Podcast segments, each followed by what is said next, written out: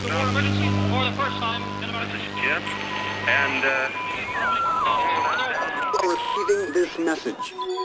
We are Ken Jennings and John Roderick. We speak to you from our present, which we can only assume is your distant past, the turbulent time that was the early 21st century. Fearing the great cataclysm that will surely befall our civilization, we began this monumental reference of strange and obscure human knowledge. These recordings represent our attempt to compile and preserve wonders and esoterica that would otherwise be lost. So whether you're listening from an advanced civilization or have just reinvented the technology to decrypt our transmissions, this is our legacy to you. This is our time capsule. This is the Omnibus.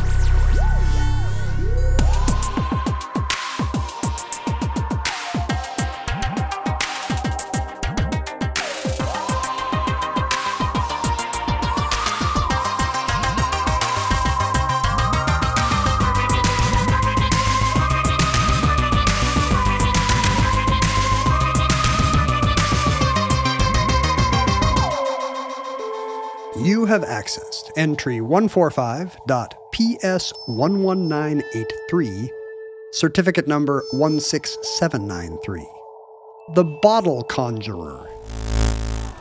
Row on my face and off an eagle, they'll never know you're just a bagel. Razzle dazzle them, and they'll beg you for more. Are you much of a prankster?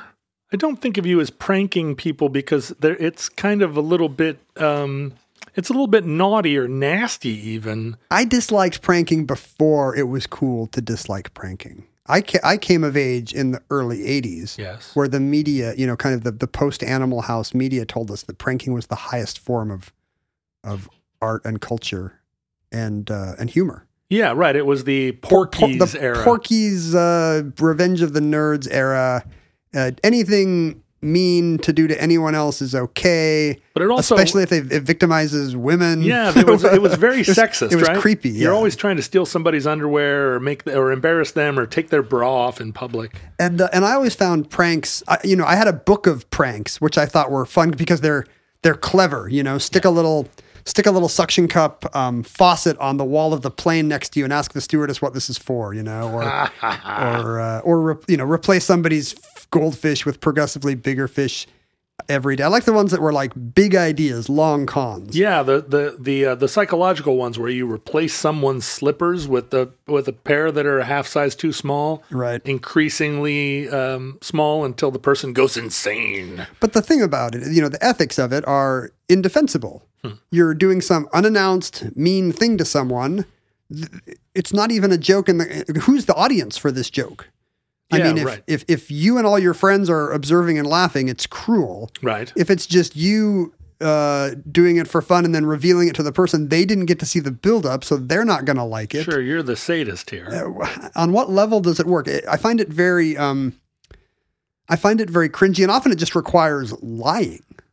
Oh, Like a good prank will be like, we'll have some element of, hey, you gotta, your mom called, you gotta run over to her place. Right. The better to get the person off the premises. You never did prank phone calls. You never said, is your refrigerator running or find that appealing at all? Oh, I find it appealing because I thought the Jerky Boys were funny. Yeah. Right. But exactly, it's the kind of thing that I would never do, Yeah, sure. I like these things in the abstract as a skit. Yeah, but you're a good boy.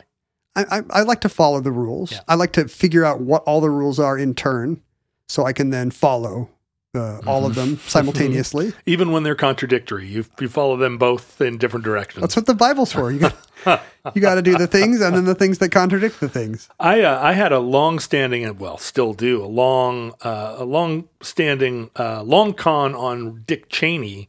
Wow, does he know? He doesn't know because I've never been able to actually get him alone. But the project was to... This began during the Bush administration. I was going to find a way. One would assume. Yeah, I was going to find a way to get some of the worst culprits of that era of politics, including Lawrence Eagleburger, who had a special fondness for, and I was going to capture them, like with chloroform, using a team of very leftist former Navy SEALs. So that was the first completely implausible premise. Where are you going to find those guys? And we were going to bury some shipping containers in the desert, far up a dirt road, create an underground sort of cavern. And this is more than you've ever prepared for an omnibus entry. Yeah. And then I was going to build little apartments in these shipping containers under the ground. And these culprits were going to wake up in these shipping containers that were going to be, you know, basically a one bedroom or a studio apartment.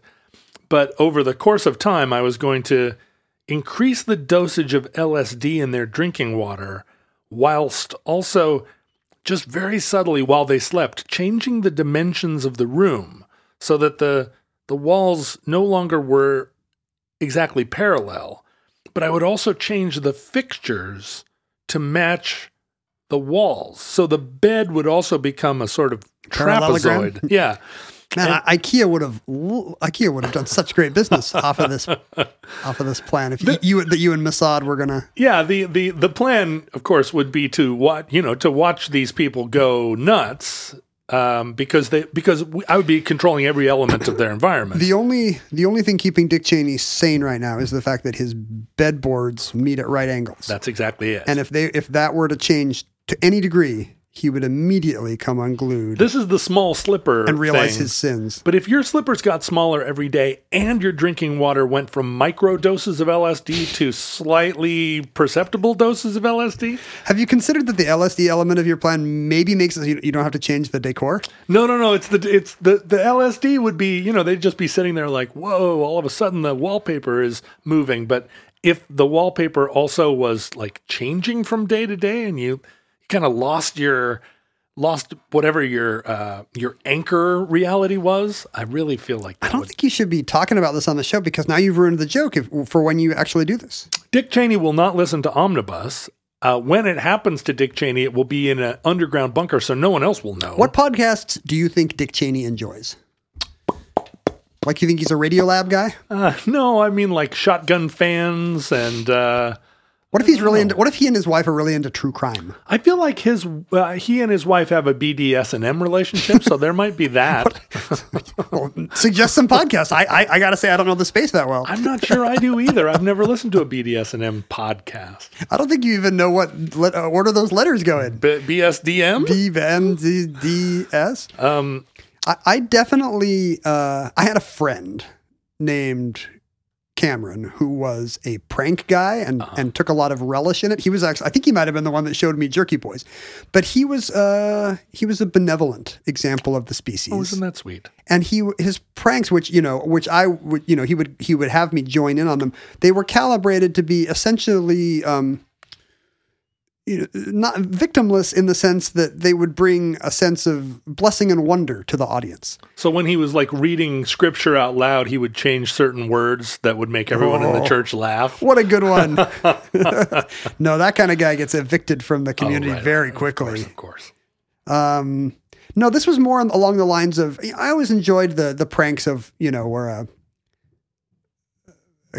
Jeep is built part by part in somebody's dorm room, or a donkey appears on the college dorm, or, you know, just the nerdy Caltech hacks where the everybody lifts up the sign at the football game and it says Stanford, but it's backwards. It's in mirror writing. We did that the last week of my senior year in high school. We went and actually stole a piece of playground equipment from the local evangelical church parking lot and reassembled it in the middle of our high school, like, multi-purpose room. So on the, you know, last day of school, everyone came in and there was this giant piece of playground equipment. That's pretty great. Yeah, it was good. I mean, it was not for the evangelicals. They're kind of hating it. That's not a thing that we worried about. Did you put it back? No. I mean, we didn't actually get in trouble because we were actually pretty good at this prank. Yeah, I mean, that's the thing about this kind of prank, is it actually is a moment of performance for an audience that doesn't actually victimize anyone, because it's a little more like a magic trick than an act of cruelty. You know, Here's the prestige. There's a donkey on the roof, and my friend's pranks were often very much like that. He showed me one where you cover somebody's dorm room door with paper. And then you fill the space in between the paper and the door with balloons. And then you seal it up like the cask of Amontillado. So there's a foot deep layer of balloons in between.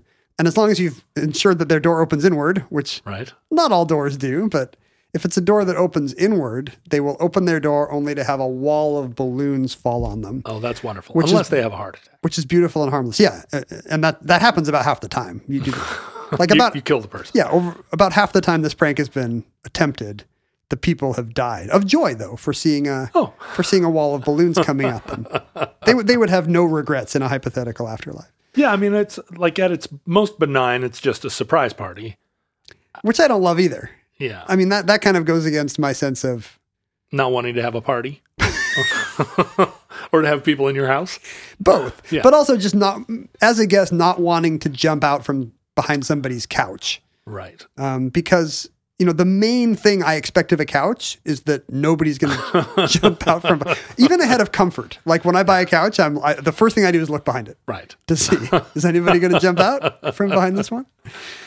I am also not a prankster very much. I just don't have that much planning ability. I see. You know, everything I do is a surprise to me in the minute. You might be a prankster. You just don't know because you've never had enough coffee. Right. Well, yeah, exactly. Like I never, I don't even think an hour ahead. So how would I pull off a prank that required 3 days of preparation? Please, if you're listening to this, suggest to John a prank that can work with perfect spontaneity and no preparation whatsoever. I mean, and mail it to Omnibus Project, P.O. Box 55744 Shoreline. Kind of the opposite of the Van Halen replace your Jack Daniels with iced tea so that you can go out on stage and chug a bottle of Jack Daniels and continue to play the show. You could put Jack Daniels in someone's pitcher of iced tea, but again, that would be a terrible prank. It is. You know, you're a recovering alcoholic. You shouldn't be putting Jack Daniels in other people's iced tea. Back in the old days, this was a prank that was done to me. I was at a fraternity party in Ithaca, New York, on the campus of Cornell University. And they were doing beer bongs, which is a thing that... I don't know what that is. You've never done. But a beer bong is where you put a bunch of beer... Not just your usual one can of beer, but a bunch, multiple beers in a giant, you know, you get an apparatus. And this is another thing that someone else has to plan, right? I never did this myself, but you go to a party and there's a giant funnel and then a long piece of tubing. And you put as many beers as you can fit into a giant funnel and a long piece of tubing. And it's sometimes quite a few beers. And then you put the length of, it's like siphoning gas from a car. You put the tube in your mouth, and then your friends lift the funnel and the tube up as high as they can, and the beer goes into you as fast as. And like, it's the best day of Brett Kavanaugh's life. That's exactly what it is. You're just basically choking down this beer because it's, you know, there's a lot of force behind it at its highest point. In what sense does a bong? A bong, you know, you often like... I guess it's carbonated. Well, like a hookah, you would put a tube in your mouth and you would, you know, with a hookah, you end up... The more suction there is on the bowl, the denser the smoke once it... I'm just saying this is a smoke-free... Yeah. I mean, is it a bong in any meaningful sense if it's just a carbonated drink? Can I have like a Dr. Pepper bong? You could. But it would be, I think you would have shotgunning Dr. Peppers. You would have a hard time consuming like 6 Dr. Peppers. I don't know what's so special about beer that you can drink a lot of it where you could never drink that many Cokes. You couldn't sit and drink 12 Cokes. Does that have to be light beer? I feel like this is a very heavy evening if you're... It's a gnarly experience, but you know, when you're in a fraternity and you're 19 years old, you know, consuming 12 beers. You can do anything. That's small beer. 19-year-olds are just superheroes. And I was a major beer consumer at the time. And anyway, we were, because this was Cornell and it was full of, you know, MIT almosts. MIT also ran. The MITAs. At this fraternity, they had built a beer bong that was so large that the... Not even light could escape. No, it was... you could hold the funnel from the second floor of the fraternity. And it was, you know, it's like eating a eating a 50-ounce steak or whatever. It was if you could eat it, your beer was free. There weren't very many people that were going to attempt this beer bong, but of course I was somebody that was always going to do a stunt. I was always going to try and eat the steak. And you're a big boy. I was a big boy. I can drink a lot of beer. So I was like, sure, you can, you know, I'm going to do the second story beer bong. And because it's already up high, the pressure on your mouth of the beer when it was up that high, you know, it was pretty substantial. You had to really hold it in. And so, you know, I open up the bong, I'm drinking the beer, you know, chug, chug, chug, chug, chug. And someone up on the second floor had upturned a bottle of booze in the top of the... And knowing what they were doing. This was intentional. A prank, right? On you. You're going to drink as many beers as this is, and then mid-chug, as you're nearing the end of your capacity for beer, you're going to get an undergraduate killing amount of booze. It's a Boilermaker bong. And, of course, you only have to take a few chugs to realize that you're drinking jet fuel now, and and I stopped, and everybody laughed, ha, ha, ha, ha. And then I was just wasted. It was a terrible, terrible prank. And barfed, Of course, you're going to have to barf after that. Yeah, putting balloons in somebody's front door, they rarely vomit from surprise or delight. Yeah, I mean, I played rugby. I deserved everything I got. Is it even possible to be so delighted that you would throw up? To be so delighted? Well... It depends. Like, how do you feel about teacup rides at Disneyland? Well, that's not delight. No. Is there? But I'm seriously, is there a stuffed animal or some kind of Easter tableau that would just be so adorable that you would just have no choice but to... It feels like something that would happen to a Japanese girl. It's a medical condition we do not have in the West. Yeah, that you see a stuffed panda and you're so excited that you barf. Like tiny barf, like cute barf. There's a fun emoji for fun barfing. I could believe that there's a manga signifier for barfing out of cuteness. Delighted barfing. I just made a barf sound, and I'm sorry, but I don't think it was very cute. I think the barf would be bleep, bleep. Even that isn't very cute. Yeah, it wouldn't be real. There's no cute barf sound. It would depend. Would you'd have to be eating gummy bears all morning for the barf to be cute. It's the worst. There's no food makes cute barf. Cute. Barf. It's just the worst experience. Yeah, there's enough bile in your stomach. I'll do anything to avoid barfing, really. Oh, really? You're not a barfer? No. You enjoy it? No, I'm not a barfer either. I even when I'm really sick, even when I have food poisoning, I hardly ever barf. I mean, it feels, it's a great relief. But, yeah, but I also enjoy the feeling of having food poisoning and not barfing. I really ride it, You're like, I deserve this. This is a hair shirt, I had some bad tacos and I'm going to suffer this punishment. I had this coming. Well, one of the sort of great pranks of its era involved kind of exactly what you described as like the... kind of a bad prank where you give a whole crowd of people not what they're expecting, and you said at some point that it was unlikely that a prank, no matter how bad, would be unlikely to cause a riot. You might not have said it on the show. That might have just been something you say as one of your normal adages. It's kind of one of my catchphrases. Yeah. Like people be like, "Hey Ken, how's it hanging?" And I'll say, "Not bad enough a prank to cause a riot." People love that. But this is a prank that caused a riot, and you don't usually think of. When we think of the 18th century, before the American Revolution, we think of the people of the 18th century as being pretty sporting, pretty fun. It was a fun era. They pulled their stockings up to their knees where their pants start. That's right. So they're wearing powdered wigs, which is fun. That is fun. They might have little. Do they have little beauty spots? Are we in France? No, we're not. We're in England, where that would have been considered French decadence. But they have coffee now, so they're really wired during the day. Coffee and pipes. They're ready to write some satirical pamphlets. There's a lot of satirical pamphleting during this time, and we'll see that also plays a role later. Oh, good. In our show. But yeah, this is post-Enlightenment, or, this is a time when you could be a deist, and that was like... And you still get invited places. Yeah, that's right. That's right. You could start a new government. You wouldn't get, previously you'd be burned at the stake. Right. But now you get invited over to Madame Whatever's, and she's like, do tell us about your clockwork god, Sir Arnold. And there was an awful, particularly in the upper classes, but I think this was true of everyone, there was a lot of pride and prominence given to wit, which I think also was true in Shakespeare's time, right? The Samuel Pepys diaries. Samuel Johnson. He's the funny one. He was funny. Pepys is funny too, I think. Yeah, Pepys. People named Samuel, man. Just hilarious. Samuel Clemens, last funny Samuel. Is that true? Yeah, I guess. Well, maybe the last Samuel of any kind.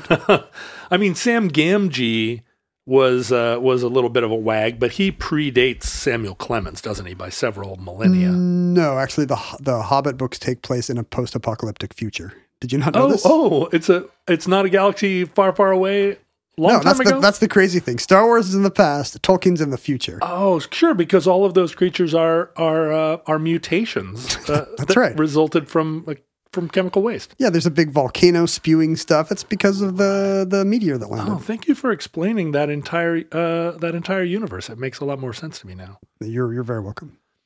But during this period, there was, I think, a lot of within the social strata of the British Empire, there was a lot of contempt. This may be hard for you to believe, but there was a lot of contempt for the lower classes. What? Unlike today. Where people love the poor and marginalized. You're not allowed to... Especially in Britain. You're not allowed to mock the poor and marginalized now.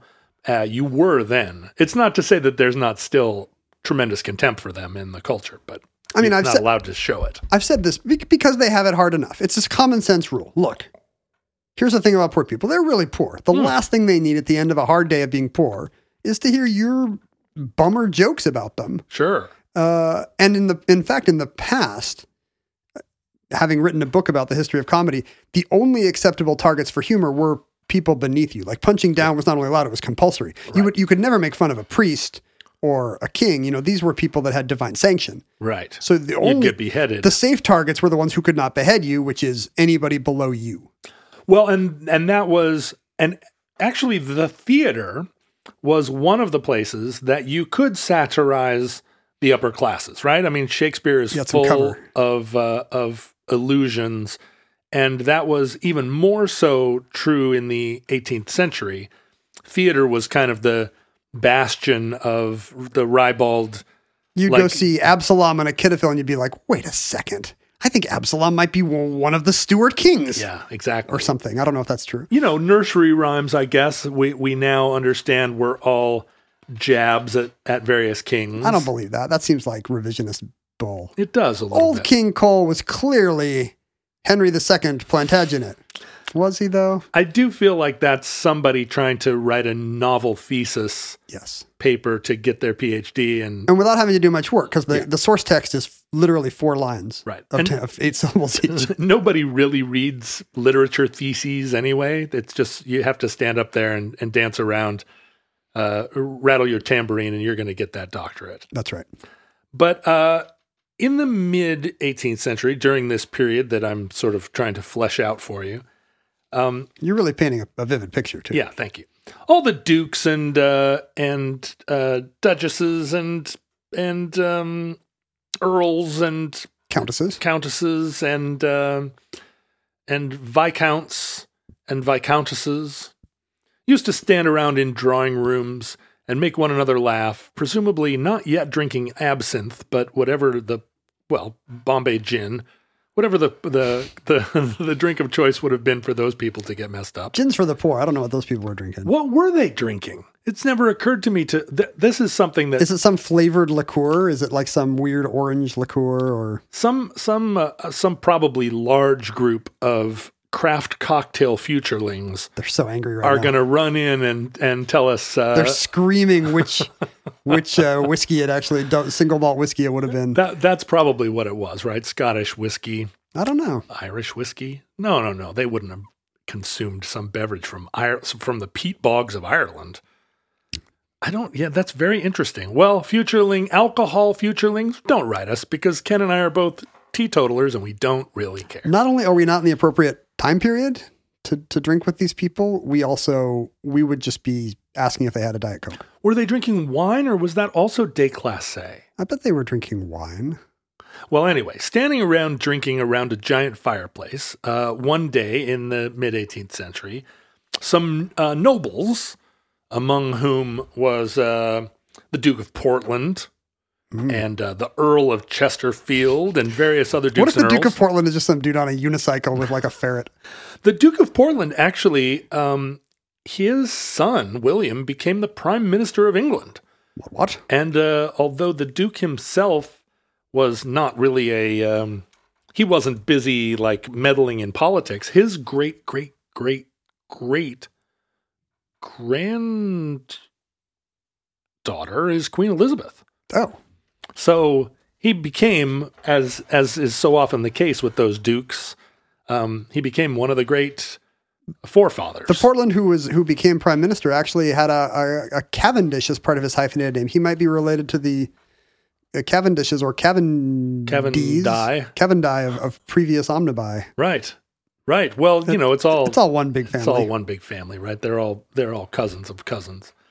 But they're standing around together, laughing at the poor, doing incest. Well, but also laughing at the middle class, even more than the poor, because the middle class. I mean, this is the thing about, as you were saying, you know, don't punch down upon the poor, but in fact, the true working poor aren't on Twitter to even recognize it. And if you're the Duke of Portland, the poor have no faces even. Right. Like what's awful is these middle-class people popping up, making themselves known, the thinking they're all that. The bourgeoisie, people that are writing witty broadsides, and that's true in our own day. I mean, the people that are most offended are the ones exactly one rung laterally on whatever social ladder exists. They're a bigger threat. I don't know if these people can existentially sense that the middle class is coming for them, the mercantile class is coming for them. Well, it's just that someone like you with 500,000 Twitter followers feels threat from 10,000 people with 300 Twitter followers. She added up. If they ever figure out they can gang up on me, good heavens! But part of this witty conversation. The topic turned to the gullibility of the middle class, and in particular, the gullibility of theater audiences, because this was a time... Yeah, finally we're going to stick it to them. These guys think there's a thunderstorm on the moor at the end of King Lear, idiots. This was a time when it was actually, you know, in order to put on a play, you actually kind of had to have... There were what you would, I guess, describe as copyright laws. You couldn't just throw a play up. You had to have a royal endorsement for certain productions. And yes. The Crown could shut down the theaters at any time. And the Crown actually, owned some portion of the theaters or some either portions of individual theaters or actually a portion of the theaters. Just like how today the president owns the Kennedy Center. Yeah, he can be like, we're going to have ice-capades, and they have to do it. And the Ford Theater. I mean, famously, Trump would go over there every afternoon. Lincoln was like, I got a special request. So a lot of the diversions were of a coarser nature, magic shows and incredible feats. Theater owners would, try to fill up the theater with dog acts? Is it like proto-vaudeville? Yeah, pre-vaudeville. Things that, that delighted the senses. Oh, like is there some freak show element? Like, Elephant Man is Victorian era, but... There would have been, I think, maybe more of a... some of those technologies might not have yet been invented, but of course there's always been freak shows. Little people having not yet been invented. But I don't think... I think, this was a class of people that went to the theater. And when we think of the Cirque Theater and the rabble and the ribald nature of those audiences, which again is another kind of revisionism about Shakespeare, it wasn't high art then, it was much more, those were rowdy crowds. Tuppence would get you in. But they're still theater goers. They're not, which I guess now we think of as real poshers. But even in Seattle 20 years ago, the people that went to the theater were the cool rock and roll people. I would say that's not my experience. I'm usually the youngest person at any theater production. Yeah, I mean, you're going to see Les Miserables instead of like the heroin theater of 1995. But anyway, within this one particular cocktail party, there was an assertion made by the second Duke of Montagu, or Montagu. I think. Did you get in trouble for saying Montague? No, because there's no E at the end. And I think the E turns the U into a U or a U. In France it would. But it's just Montagu. Can that be Montague or would it be Montagu? I don't know. Well, the Duke of Montagu is one of those titles that no longer exists. No, we can't ask anyone. No, it came into existence as a kind of royal award. One son, John, became the second Duke of Montagu and then died childless. His daughter married an earl. The earl was elevated to dukedom and became the second iteration of the first Duke of Montagu. Oh, it was a reboot. It was a reboot. And then they had no male heir. I think the second Duke of Montagu maybe had something like 8 kids, but all the boys died. And so it was not good for your dukedom. That's right. Only daughters, but the daughter married an earl who then was elevated to the dukedom, but they didn't have a male heir. And so the Duke of Montagu has evaporated 2 separate times. But I think some subsequent earl, all that stuff has to get inherited. So the daughter married someone else and eventually the dukedom of Montagu got subsumed beneath some other dukedom. And that duke is now called the Duke of something hyphenated Montagu. Here's what I'm getting out of it. I'll never meet the Duke of Montagu. Almost certainly no. You won't meet this one because he was born in the very late 16th century. Wow. Or no, I'm sorry, late 17th century. But he was all of these characters that I've mentioned, the Duke of Portland, the Earl of Chesterfield, the Duke of Montagu, they were all wits and prominent wits of their day.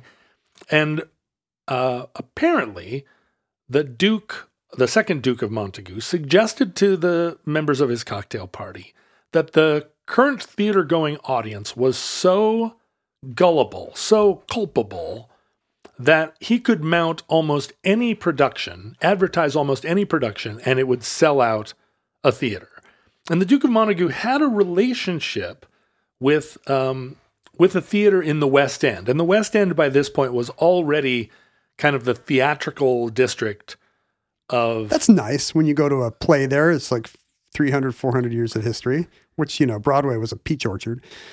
Yeah, right, exactly. There were theaters. I mean, the earliest theater there was built in, I think, the 1600s. It didn't become the West End of fame and fortune, a theater district that now has dozens. And of Cats theaters. wouldn't open for another 10 years. That's right.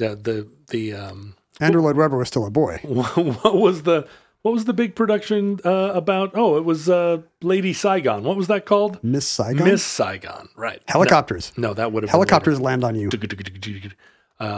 Right. Or the Book of Mormon. Did you see the Book of Mormon? I have. It doesn't have any helicopters. Is it funny? Was it funny to you? Yeah, it's not in very good taste. I mean, the audience is laughing, but is there like always a section up in one of the boxes of super mad Mormons, angry Mormon elders? We have to see this, but we don't want to. This is rude. No, I mean it's South Park. The jokes all land, but they're maybe kind of mean or a bad idea. Yeah, because a lot of them are about like African poverty, which good one. But it's not at the expense of Canadians like their other work. No, it's mostly Mormons and people with AIDS in Africa. So, the Mormons can take it, but it's a little mean to the people with AIDS in Africa. I never saw it. I couldn't afford it. Hey, John. I can. Have you been keeping up with the new T-shirt designs? I think that our current T-shirt designs are so awesome that I don't want them to expire at the end of the month. I want them to go another month. They are continuing throughout the entire month in which you are listening to this. Hooray! That's for sure. If you haven't looked at the designs, you can go to omnibusproject.com/store, where our current T-shirt designs reside. This month, there is a... two omnibus classics. There's a Chick Tract inspired shirt with a fictional omnibus theme. It looks really good. It's kind of drawn in the plausible style of a Chick Tract. Yes. And it looks great. And I like this one too. There's the Peachy Folder, which instead of the normal, what are the normal athletes on a Peachy Folder? Let me see. There's the tennis. There's the basketball. There's the football. There's the batter. There's the skier. But this one has you playing rugby. Right. This has me. What am I even doing? I'm interviewing. I'm metal detecting for. What do we call this? The floating feet, the Vancouver floating feet. Oh, the classic 50s sport of metal detecting for feet. Or maybe I'm interviewing them. I have like a mic. Like I look like I'm doing a 50s man on the street interview with the floating feet. Hmm. Okay. Well, it's cool looking in any case. And then there's a bear holding a missile. I don't even know. How does that relate to Omnibus? And the famous mascot of our show, Bear Holding Missile. Mm-hmm. You know, you love him. You know you love him. These are very cool designs, thanks to our friends at Mediocrity. They are super cool, and I think they are. They really exemplify what Omnibus is all about. And if you're wearing one out in the world and you see someone else coming through the rye wearing an Omnibus T-shirt, you'll know fast friends, perhaps... life partners. And in fact, it's required to do one of those jumping chest butts. Oh, yeah. Even if the pandemic is still going on. I'm sorry. Even if you can't jump. Right. Even if you have a 1/2 inch vertical, you still got to try. Propel yourself at the other person by whatever means of locomotion you choose and collide with them. If you enjoy Omnibus and you are not wearing Omnibus shirts, you can check that out at omnibusproject.com/store to see what cool things are available. And going forward, there will be new T-shirt designs there all the time. We kept these over just because they're so great and demand has been so high. The Duke of Montagu had a relationship with a theater that was called the Theater in the Haymarket. And it was put up, and I think the first production was actually sponsored by the Duke. It was a group. It was a group of French comedians known as Montagu's French Comedians in the kind of witty, I love MFC aside of the time, but the Duke says, "Okay, let's test this out." And the other aristocrats are like, "Are you sure about that? I doubt very much that you could." This is the kind that happens in novels, where a wager over brandy turns into brandy. That's what they're drinking. Where a wager over brandy turns into a trip around the world or a crazy construction project. But in this case, it actually did happen. They remembered the next day because normally these dissolute rich people, you'd think they'd forget the next day what they were yelling about the night before. No, this was one of those bets exactly where they all were gathered around a urinal and made a 1-pound bet about whether or not this could happen. And so there was an ad placed in one of the broadsides that read the following. At the new theater in the Haymarket on Monday next, the 16th instant, and they're talking about the month of January 1749. That's what you would say, the 16th instant? The 16th instant. Does that mean January 16th? Well, it means the next 16th, Monday next. I see. The 16th instant. I see, the upcoming 16th. Upcoming 16th. To be seen, a person who performs the several most surprising things following. Ooh. Now, there's only a couple things that are surprising following. You don't think it qualifies as several? No, I mean, is a couple two or is a couple three? You think a couple is three. You probably think a several is several 20. Five at least, six. There's only a couple. Viz. First, he takes a common walking cane, which were common at the time, from any of the spectators, and thereon plays the music of every instrument now in use. Pretty good. And likewise, sings to surprising perfection. Well, that's not so good. I mean, it's easy to find. Susan Boyle sings to surprising perfection. Yeah, but if you're playing the music of a clarinet on a walking cane. At the same time. Or a harpsichord, even more outrageous, and then sings to perfection. Interesting. I'm just saying it's already good. You don't need the singing. It's gilding the lily. But here is the second and final surprising thing. So this is a couple. Quite a few less than several. Secondly, he presents you with a common wine bottle, so that we're drinking wine, which any of the spectators may first examine. This bottle is placed on a table in the middle of the stage, and he, without any equivocation, so not even the slightest bit of hesitancy, which would ruin the act, goes into it in sight of all the spectators and sings in it.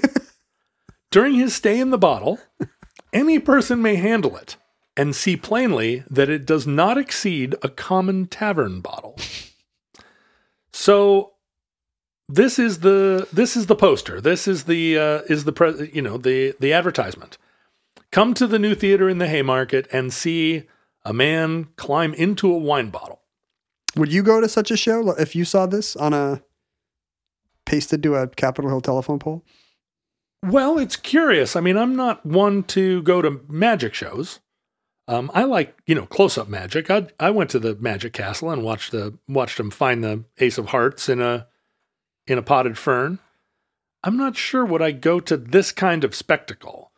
I'm sorry. There were the bottle conjurer was going to do a couple or at least one additional trick. He has an encore. Those on the stage or in the boxes may come in masked habits, if agreeable to them. And the performer, if desired, will inform them who they are. So he'll be able to know your identity even in a masked habit. That is still a bit. Well, yeah. I mean, not with the masks, but, there's still dopes on stage being like, yes, sir, your brother's name starts with an R, or maybe it has an A. Yeah, right. Or it might be like, this is your life, Groucho Marx. That's still a thing. And then finally, to entice an audience, these performances have been seen by most of the crowned heads of Asia, Africa, and Europe, and never appeared public anywhere but one, but will wait on any at their houses and perform as above for £5 each time. Wait, he'll come to your house and do the show for £5? And do this for £5, which seems like not very much now. It's kind of a deal, isn't it? Well, but then, I mean, £5 was, basically your inheritance. Is that what he'll earn from doing the show and a hypothetical magician would earn for a full house? Perhaps quite a bit more, but as you know, a house show is money in your pocket. You walk out at the end of the night, you don't have to sit in the back room and listen to somebody go down the list of expenses and say, well, you guys did drink an awful lot of beer. So if you were to name a prize to get into a bottle, would be more than £5. Let's say you have to get into a bottle and sing Cinnamon at somebody's house. Is that more or less than... Well, a lot of my peers will do a show at your house for $750. They'll just go to some Tajikistani dictator's birthday with Hilary Swank, and do the hits. Dave Bazan, I think, famously did multiple tours for $500 a night, because with your own band, although you might make $2,500 a night after you've paid for gas and hotels and paid everybody in the band, you probably make less than $500 or $750 for yourself. You just need to have an act where it's just you and a bottle, exactly, and a different bottle every night, right? I mean, because he doesn't say how he's going to get out of the bottle, but even that's not much overhead. I won't play your house for $750 because I make that price significant enough that it dissuades people from asking me to do it because I don't want to. You can do a smaller number of them. Yeah, I'll do a much smaller number. Is that number zero? At a much, much larger price. No, it is not zero. People have met my price, but it's rare. It's the rare. Well, this is free advertising. The rare I've just given you. That's right. If you want me to play at your house. The bottle conjurer of the 21st century. You have to submit an application. Mr. John Roderick, you may wear masks if so desired. Well, to prove Montagu's point, the show sold out. And it's the dumbest point. If you promise people a really good show, they will attend. Wow. What an amazing discovery about human nature. But as you think about it, very hard to imagine a full-grown man climbing into a wine bottle. But all magic tricks, when described, are supposed to sound implausible. Otherwise they wouldn't be a magic trick. Right, I suppose that's true. You make a horse disappear. But even so, putting a bottle on stage and inside of everyone who, a crowd has inspected. This would be a good one. It's a pretty good one. This would be like a David Copperfield TV special. Now, for me, I think... This is not just Penn and Teller dicking around on a morning show. Yeah, exactly. If I'm going to pay an entry fee... to see a show, I want it to be longer than 5 minutes. Yeah, does he have an opening act who, right? Puts his toe in a bottle or something? It seems like, if this show started at 5, it would be over by 5:30, and that's, why even bother? Although I guess the middle classes were just milling about in the street smoking cigarettes and talking about... They got plenty of time. Yeah, deism. Anyway, the theater sells out, and on the night of the show... and Montagu was all of these characters, if you read their bios, it says famous wit of the day. But Montagu was a notorious prankster and not just a wit, but like his mother-in-law described him thus. He was a practical joker. She said, all his talents lie in things only natural in boys of 15 years old. And he is about 2 and 50. And I don't understand why they all talk like Yoda. She's so proud of her daughter's jerk of a husband. He likes to get people into his garden and wet them with squirts. Well, and to invite people to his country houses and put things in beds to make them itch. And 20 such pretty fancies as these. This guy is totally doing fox hunts with the village peasants, right? Yeah, exactly, right? He's the duke that you show up at his house because you're pleased to have been invited, and then he puts itching powder in your bed. Boo. How many times is he going to pull that off? I actually, now that I think about it, my dad used to take me to magic stores in the mid-'70s, and I did get... the dog poop and the cigarette loads and the itching powder, sure. The whoopee cushions. I was actually reprimanded in elementary school for whoopee cushioning. No, third grade. I brought itching powder on the school bus and then opened it. And itching powder, I don't know if you know, but flies everywhere. Like a gust of wind came in the window, the itching powder went everywhere, and the entire school bus was. They all had to go home. They had to go home and take baths because they were, and I was in big trouble. Do you know what itching powder is often made from? It's like asbestos, right? Or yeah, it's any kind of fiber like that, but there are natural sources, like tarantula hair. What? Can be used as itching powder. How do you farm tarantula hair? You just get a little tiny Gillette 5-blade razor, and you get the tarantula, the smoothest shave it's ever got. That's where Dungeness crabs come from. Oh. A lot of people don't know that. We've got crab legs. See, golly. Are they a sponsor now? Are there sea galleys down here? No, they're not. Anyway, so the night of the show, January 16th, the sold-out crowd arrives in the theater and sit waiting for the show to begin. And the Duke of Montagu has not, I don't think, speaking as a contemporary wag, has not thought this all the way through to present a dog and pony show or some, He's got nobody to go up on stage. Yeah, he doesn't come out with a banjo. For him, the prank ended when the place filled up. That's exactly right. The show was sold out, and he and his fellows laughed over their brandy. It's the most whimsical jig of the season. But from the audience's standpoint, they sit in their cheap seats, but also in their boxes and await the show, and the hours tick by. They want to see a dude go into a bottle. One of the attendees is actually the Duke of Cumberland, the third son of King George I. So, there's royalty in the box. Well, that proves not only that the middle classes are easy to fool with implausible placards. It does. But the aristocrats as well. He's making a mockery even of his own, of his betters. I want the Queen to walk in, like at the end of Pirates of Penzance. I know, wouldn't that? The Prince of Wales is up there talking to his orchids. So the house lights come up. The crowd starts to hiss and boo. An employee of the theater comes out and says, if the bottle conjurer doesn't arrive, In a half hour, we'll refund your ticket price, which suggests that the theater itself was duped. The manager of the theater, Samuel Foote, was like a prominent theatrical impresario. He was an actor of great renown who then sort of went into management, as one does. And it seems like they also were in the dark. The Duke of Montagu having, as you say, his joke concluded to his satisfaction. I would have told the front of house people, I think. I'm a compassionate joker. Well, that's not what happened here. And at one point, someone from the crowd shouts out, "For double the price, he'll get into a pint bottle." Oh. And the room kind of cracks up, but then that begins real distemper. And, there starts to be like lots of hissing and rah, rah, rah.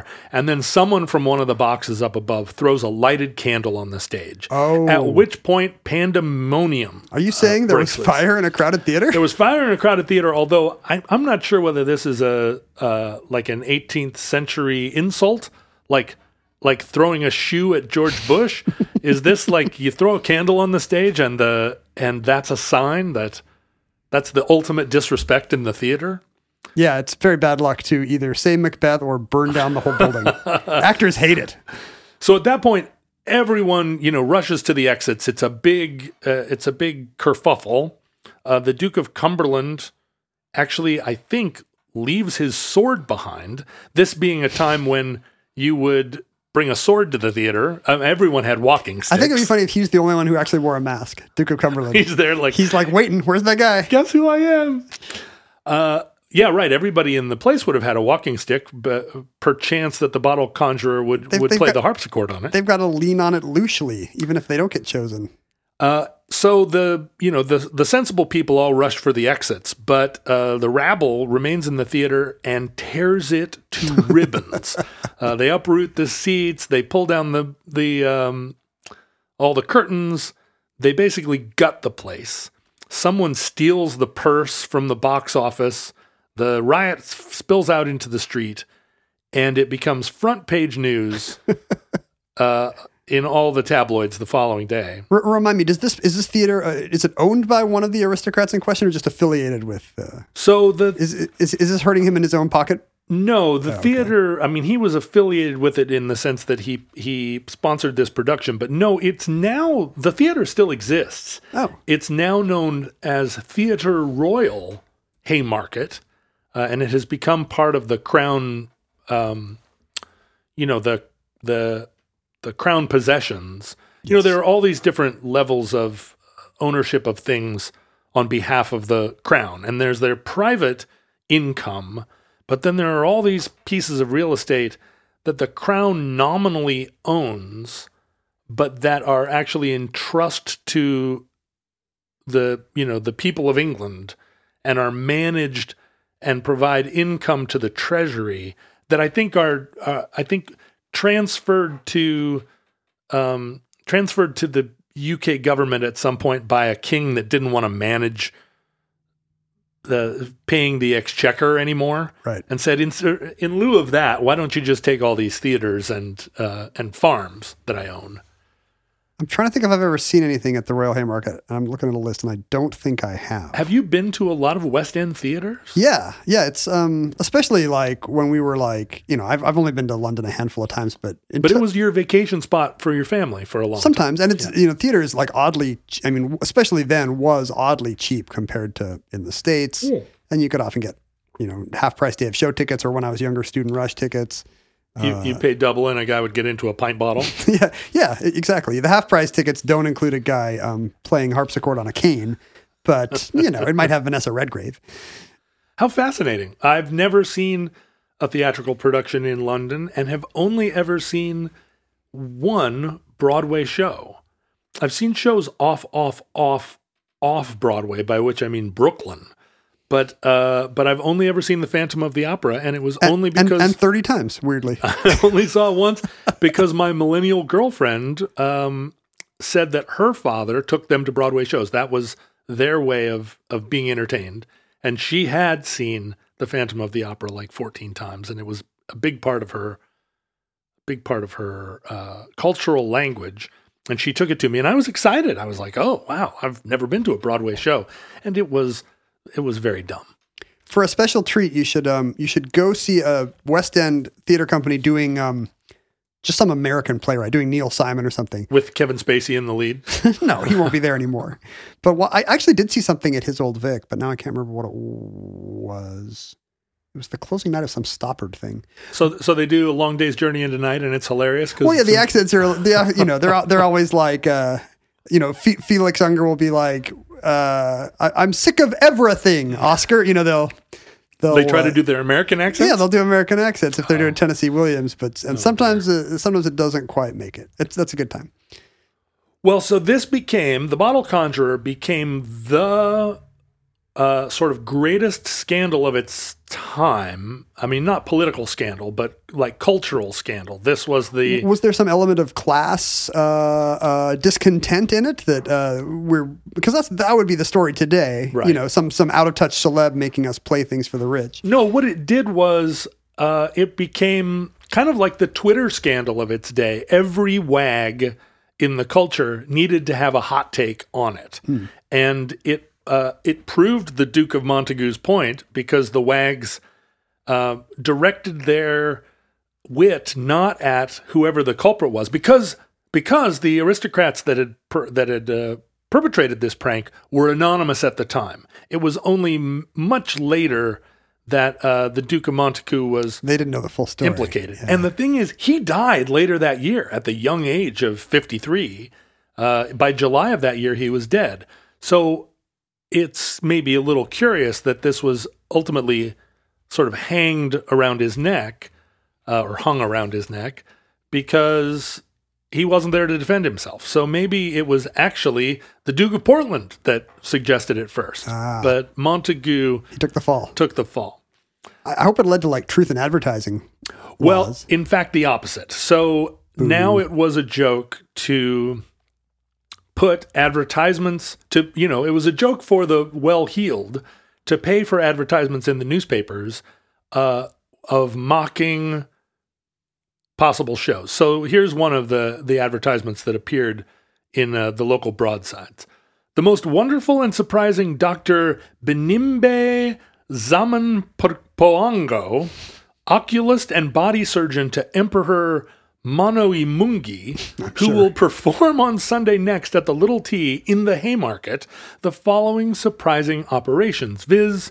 First, he desires any one of the spectators only to pull out his own eyes, which as soon as he done, the doctor will show them to any lady or gentleman then present to convince them there is no cheat, and then replace them in the sockets as perfect and entire as ever. Secondly, he desires any officer or other to rip up his own belly, which when he has done, he, without any equivocation, takes out his bowels, washes them, and returns them to their place without the person suffering the least hurt.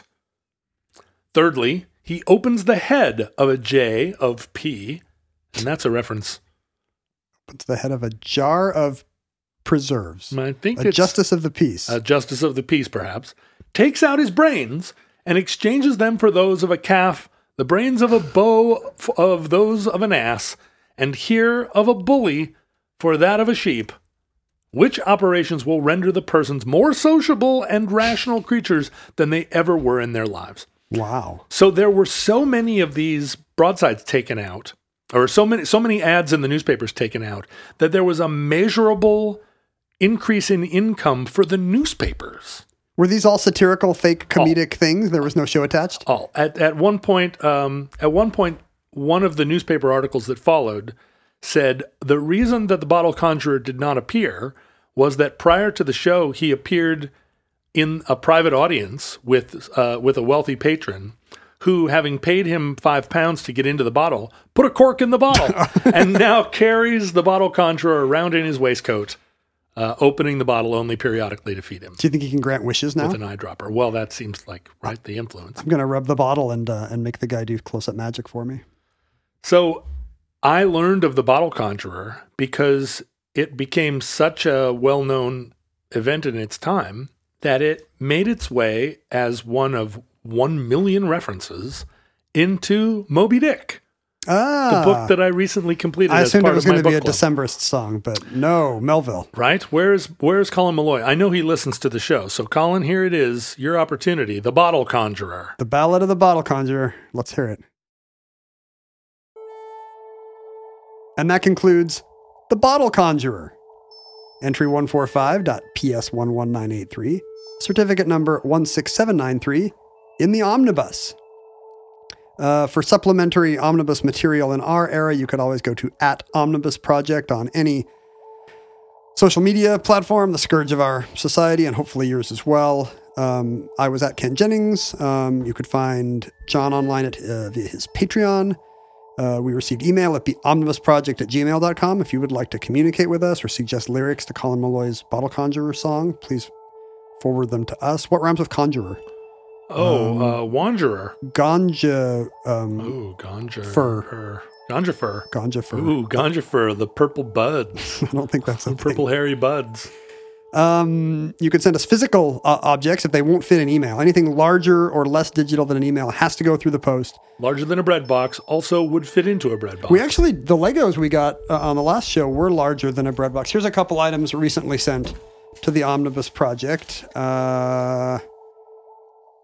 Kim asked, you requested somebody to send you soft cheese, and Kim is a cheesemonger, and she wants you to know that you should not send soft cheese through the mails. Even American soft cheeses, like which have been pasteurized. The hell out of them. She says, do not send soft cheese through the mail, all right? But she sent us stickers with cheese puns, which I'm sure is your second preference if you can't get soft cheese. You can put them on the back of your minivan. You just want a sticker of a cow saying, sweet dreams are made of cheese.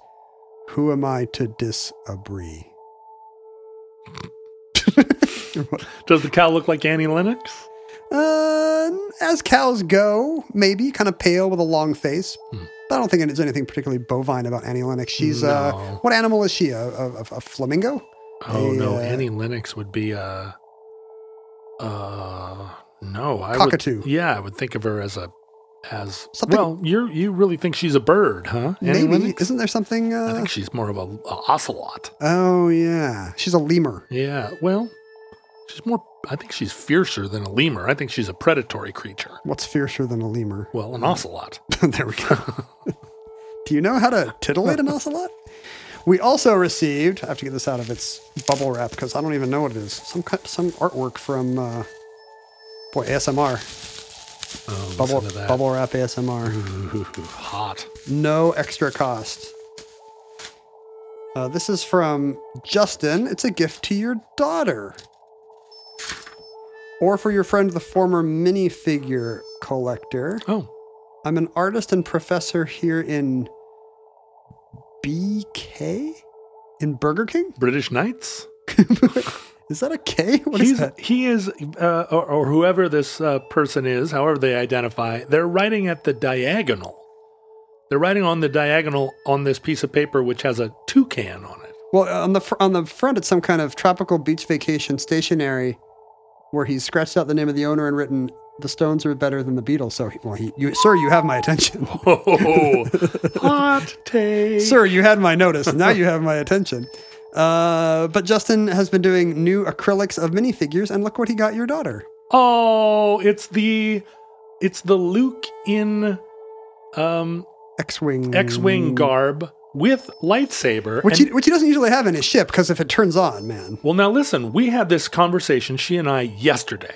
She said... This is a timely gift. She said, this looks like Luke, but it doesn't have to be Luke. It could be any X-Wing pilot.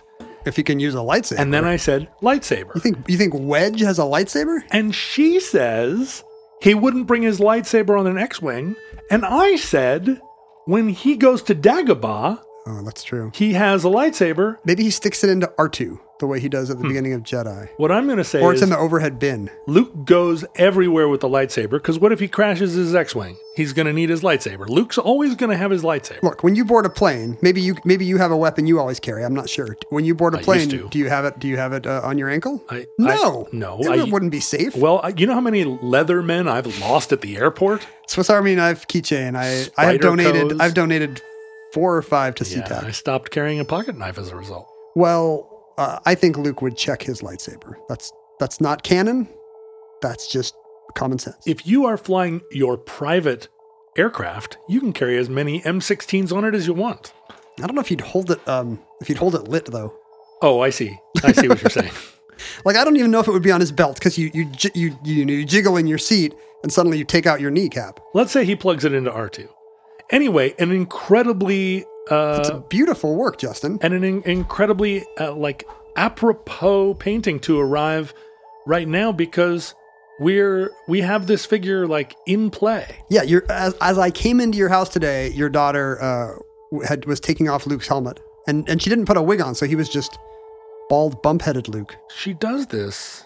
She takes off their hair and often takes off their heads. She has minifigures sitting around with no heads, and I say, what's going on with this person? And she says, that's not a person, that's just their clothes. So she'll have a minifigure. And then she's Buffalo Bill from Buffalo Bob from Silence of the Lambs. Yeah, that's right. I'm so beautiful. Thank you, Justin. That's a lovely impressionist look at Luke as a minifigure. Fantastique. That's really a high bar. You would have to have some very funny cow puns or some very skilled minifigure artwork if you hope to compete with Justin and Kim. But yeah. Thank you. Send us your quilts. Send us your... Did I read the address? I don't know if I did. No, I don't think so. The P.O. Box is Omnibus Project, P.O. Box 55744, Shoreline, Washington, 98155. You can, if you want to see all these weird things we get, the way to see them is by becoming a subscriber to our Patreon at the tier that lets you see the weird video stuff. I really couldn't recommend our Patreon higher. Ken and Mindy populate the Patreon with all kinds of content. There are photographs of everything we receive. At a certain level, you will receive in the mail your mail. Signed show notes from one of our shows. These are all tests of gullibility, just like the Bottle Conjurer. We don't actually deliver any of these things. No, we actually do. And in fact, yesterday, Ken and I got on a Zoom call with one of our donors and had a delightful phone call with one of our Queens. It was. Queens residents. I was wondering how that sentence was going to end. Queens with one of our Queens of the Stone Age. He suggested a show topic, which I'm very interested in, but I need to read the book in question, so I have it on hold at the library. Tom. That's one of your upcoming shows because you're not even revealing the topic to me. Oh yeah, it's a secret, and I don't know when the library is going to give it to me. So, right, it could be a very long con for Tom here. This show is still being recorded within the quarantine. Now, maybe by the time it airs, everyone will have had the vaccine and they'll all be out kissing each other. Wouldn't it be nice if we were speaking to a vaccinated audience who just licked a doorknob right before they put on the show? I'm still going to wear masks when I get on airplanes. I think I'm going to do it for life. I didn't have a cold this year. I didn't either. It was fantastic. It really was. Nobody had the flu. Literally nobody in America had the flu. It was insane. Not a single stuffy nose, and I would happily live the rest of my life without a stuffy nose. What did I say? Oh, you can also find, so yeah, check out the Patreon if you're not a donor. Good original content. You can find your fellow Omnibus connoisseurs at the Futurelings group on Discord or Reddit or especially Facebook. And they're a lovely group of people. And today they're still talking about Lego. I think we made it a permanent Lego form accidentally. And over on my Patreon, there's also a discourse group that talks about Omnibus quite a bit. Oh, there you go. But you're not a member of my Patreon, so you wouldn't know. I'd have to donate, right? Yeah. Hard pass. Come on. I brought you the mail instead. That's nice. I got this nice painting. So. I donate to your Patreon in terms of personal acts of service. Futurelings, from our vantage point in your distant past, we have no idea how long our civilization survived. We hope and pray that the catastrophe we fear may never come. Wouldn't that be nice? I mean... Ken does more praying than I do. I do a lot of hoping. Of all the times for a catastrophe to come, never is pretty good. Never is good. If the worst comes soon, however, this recording, like all our recordings, may have been our final word. But if Providence allows, we hope to be back with you soon for another entry in the Omnibus.